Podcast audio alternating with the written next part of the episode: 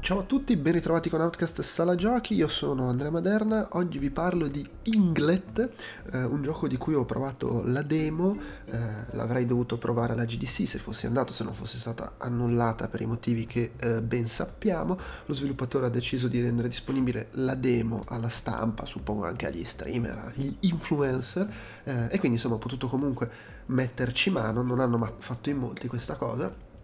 eh, a questo gioco che è in uscita, è prevista l'uscita eh, su PC per il 2020 eh, e sperano di riuscire a metterlo anche su console, ma al momento non, non, si sa nulla al riguardo. Effettivamente è probabile che la GDC magari avrebbero incontrato possibili publisher e per il momento magari sono fermi su quel fronte, però non lo so, sto ipotizzando. Ad ogni modo, ehm, lo sviluppatore appunto è eh, Niklas Nigren, noto anche come Niflas, che è uno sviluppatore indipendente, diciamo sperimentale, eh, che guardando anche ai suoi giochi a cui ho giocato, diciamo che ha la tendenza a prendere generi abbastanza consolidati, ma a rielaborarli un po' alla sua maniera, sia con uno stile estetico, audiovisivo molto di personalità, sia anche poi infilandoci delle meccaniche interessanti. Forse la sua serie più famosa era quella di Nit, KNYTT, di cui sono usciti vari episodi, che fondamentalmente era una specie di Metroidvania molto bizzarro. Eh, di suo giocato anche a Night Sky su, su 3DS, che era molto carino, e eh, c'è Affordable Space Adventures, che è forse uno fra i piccoli giochi indie più conosciuti usciti su Wii U, anche perché era uno dei pochissimi giochi per Wii U effettivamente basati sull'utilizzo del gamepad. Magari lo ricordate, era quel gioco in cui si controllava un veicolo che girava per questi, questi ambienti, eh, ma il sistema di controllo era interamente basato sull'utilizzo del touchscreen come mh, mm, interfaccia del veicolo, era sostanzialmente la plancia di comando, era molto molto bello. Ad ogni modo, questo... Uh, Inglet, Y-N-G-L-E-T,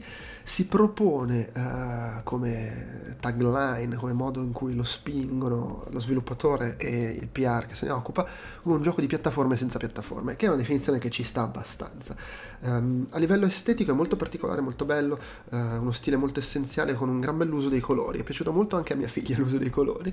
E,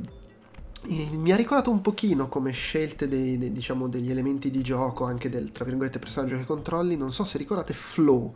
che era il secondo gioco di Death Game Company, quello prima di Flower, comunque su PlayStation 3, in cui si controllavano questi eh, organismi, credo, unicellulari, o comunque insomma batteri, virus, cose del genere. Eh, fa venire un po' in mente quello, anche se ovviamente è molto più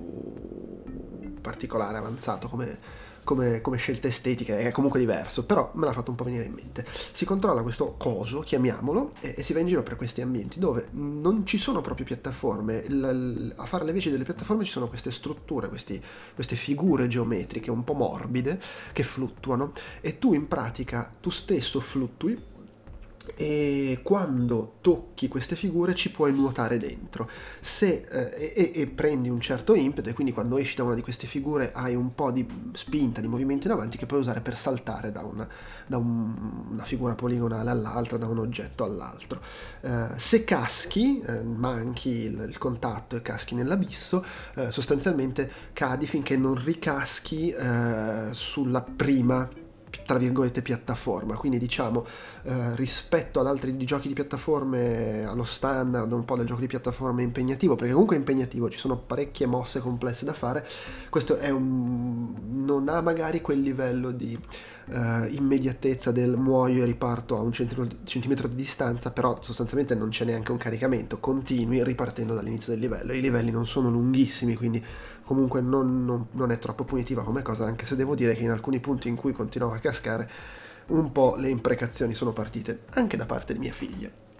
Questo è il concetto di base, quindi un gioco non proprio di piattaforma perché fluttui e zompi fra un, un oggetto e l'altro e poi si aggiungono varie meccaniche, eh, per esempio dopo un paio di livelli ho sbloccato la, il, questa specie di effetto fionda, potevo scagliarmi in avanti ma ogni volta che lo fai consumi l'energia che ti permette di farlo e che recuperi se tocchi una delle superfici. Eh, toccando una superficie hai di nuovo questa fionda che puoi usare. Anche questa non è una meccanica che non si sia mai vista prima, anzi ricordo un gioco di qualche tempo fa di cui adesso non mi viene in mente il nome, che era interamente basato su un concetto simile.